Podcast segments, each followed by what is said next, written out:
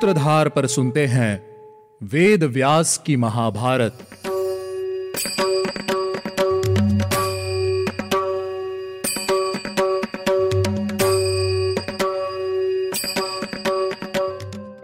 आप सुन रहे हैं सूत्रधार प्रस्तुति व्यास जी द्वारा रचित महाभारत और मैं हूँ आपके साथ आपकी सूत्रधार मान्या शर्मा। चलिए शुरुआत करते हैं हमारे आज के एपिसोड की। आज के इस एपिसोड में मैं आपको बताऊँगी कि क्या पक्षीराज गरुड़ समय रहते ब्राह्मण को अपने पेट से बाहर निकाल पाए, या अंगारे के जैसे मालूम होने वाला ब्राह्मण गरुड़ देव के अंत का कारण बना।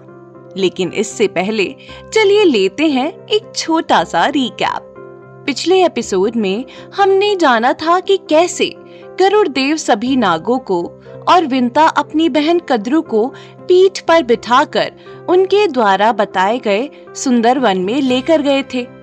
जहाँ पहुँचने के बाद नागो ने पक्षीराज गरुड़ से उन्हें दूसरे वन में ले जाने के लिए कहा, जिसके बाद पक्षीराज गरुड़ ने अपनी माता विंता से नागो के दास होने का रहस्य पूछा, जिस पर विंता ने उन्हें सारी बात विस्तार से बताई। माता को उनकी बहन और नाग भाइयों की दास्ता से मुक्त कराने का उपाय पूछने पर नागों ने पक्षीराज गरुड़ से अमृत की मांग की, जिसके बाद पक्षीराज गरुड़ अमृत लेने के लिए प्रस्थान कर गए। अपनी भूख को शांत करने के लिए माता की आज्ञा से पक्षीराज गरुड़ निषादों को भोजन बनाकर खाने के लिए चले गए। गलती से पक्षीराज गरुड़ ने निषादों के साथ एक ब्राह्मण को भी खा लिया, जो उनके पेट में अंगारे की तरह जलन पैदा कर रहा था। अब जानते हैं आगे की कहानी। जैसे ही पक्षीराज गरुड़ को इस बात का एहसास हुआ कि उन्होंने निषादों के साथ किसी ब्राह्मण को निगल लिया है, वैसे ही उन्होंने उस ब्राह्मण से कहा कि, ब्राह्मण श्रेष्ठ, आप मेरे मुख से जल्दी बाहर निकल आइए। इस पर ब्राह्मण ने कहा ये निषाद कन्या भी मेरे साथ है और इसके बिना मैं बाहर नहीं आऊँगा। पक्षीराज गरुड़ ने ब्राह्मण को निषाद कन्या के साथ बाहर आने के लिए कहा और इस तरह पक्षीराज गरुड़ ने अंगारे के जैसे जलन पैदा कर रहे उस ब्राह्मण को अपने पेट से बाहर निकाल दिया। वह ब्राह्मण पक्षीराज गरुड़ को आशीर्वाद देकर वहाँ से चला गया। तभी वहाँ पक्षीराज गरुड़ को अपने पिता महर्षि कश्यप के दर्शन हुए। पिता ने उनका कुशल मंगल पूछा और साथ ही साथ उनके भोजन के लिए भी पूछा, बेटा, तुम कुशल से तो हो ना? मनुष्य लोक में क्या तुम्हें पर्याप्त भोजन मिल जाता है? उत्तर देते हुए पक्षीराज गरुड़ ने कहा, हम सब कुशल से हैं। माता, मैं और भाई हम तीनों ठीक से हैं। मेरे लिए बस खाने का ही अभाव है। मुझे नागों ने अमृत लेने के लिए भेजा है। अमृत मिलने के बाद ही माता को दासीपन से छुटकारा मिलेगा। माता से भोजन के विषय में पूछने पर माता ने निषादों का भक्षण करने के लिए कहा था। लेकिन अब मैं किसका सेवन करूँ? पिताजी, आप ही मेरे लिए कोई उत्तम भोजन सुझाइए।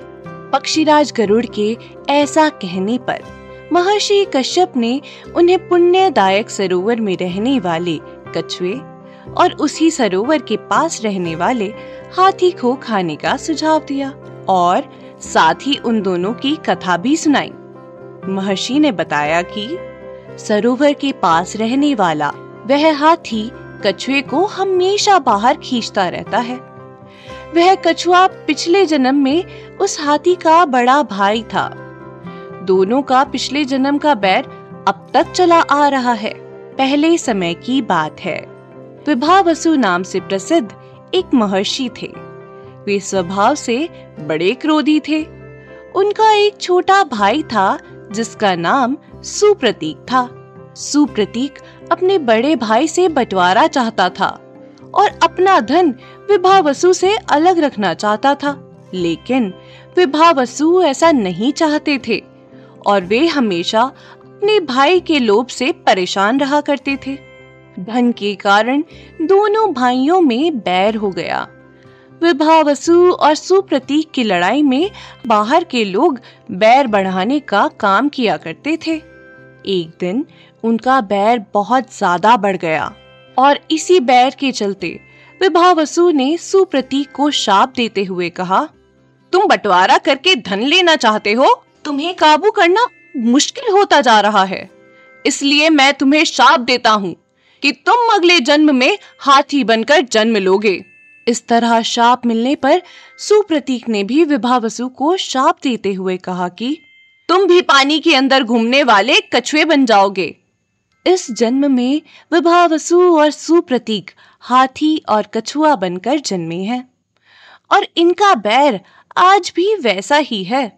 हाथी आज भी सरोवर के पास जाकर चिंगाड़ता है और पानी में हलचल करके कछुए को परेशान करता है और दूसरी ओर कछुआ भी हाथी से बैर करके दिखाता है। ये दोनों ही एक दूसरे को मारने की इच्छा से उतावले हुए रहते हैं। तुम जाओ और इन दोनों को अपने भोजन के उपयोग में लाओ और अपने कार्य को सिद्ध करो। पिता के ऐसा कहने पर गरुड़ देव सरोवर के पास गए और कछुए और हाथी को पकड़ लिया। उन्होंने सरोवर का निर्मल जल देखा और फिर वे उड़कर मेरुगिरी पर्वत की ओर चले गए। गरुड़ देव हाथी और कछुए को खाने के लिए सही जगह देख रहे थे। तभी पक्षीराज गरुड़ को वट वृक्ष ने कहा, पक्षीराज आप मेरी सबसे बड़ी शाखा पर बैठकर इन दोनों को आराम से खा लीजिए। लेकिन जैसे ही पक्षीराज उस शाखा पर बैठे, वह शाखा टूट गई। लेकिन टूटी शाखा को उन्होंने अपने पंजों में पकड़ लिया। पक्षीराज गरुड़ मुस्कुराते हुए उस शाखा की ओर देखने लगे, तभी उनकी नज़र वालखिल्य नाम वाले महर्षियों पर पड़ी। जो उसी शाखा से उल्टे लटक रहे थे। उनके विनाश के डर से पक्षीराज गरुड़ ने उस शाखा को अपनी चोंच में पकड़ लिया। गरुड़ को ऐसा करते देख वे सभी महर्षि आश्चर्यचकित रह गए। वालखिल्य ऋषियों पर दया भाव होने के कारण पक्षीराज गरुड़ कहीं भी बैठ नहीं रहे थे।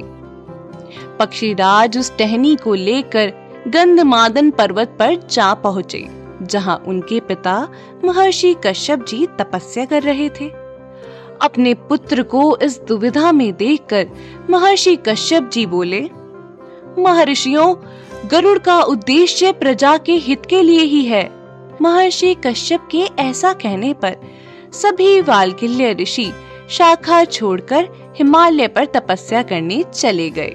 गरुड़ ने पिताजी से पूछा, पिताजी मैं इस शाखा को कहाँ छोड़ दूँ? महर्षि कश्यप ने पक्षीराज गरुड़ को ऐसा पर्वत बताया, जहाँ जनजातियाँ नहीं थी, और वह बर्फ़ से ढका हुआ था।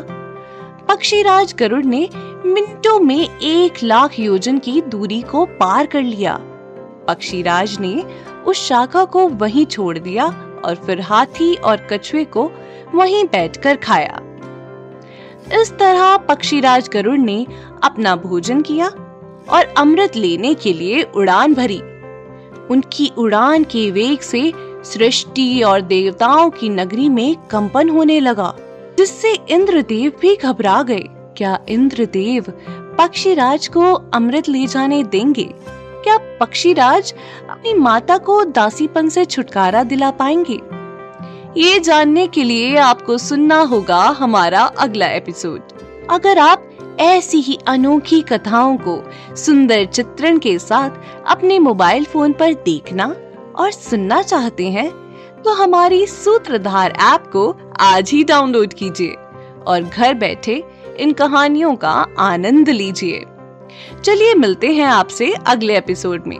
तब तक के लिए हमारी सूत्रधार ऐप का आनंद लीजिए और हमारे वेदों से जुड़ी कहानियों को देखते और सुनते रहिए।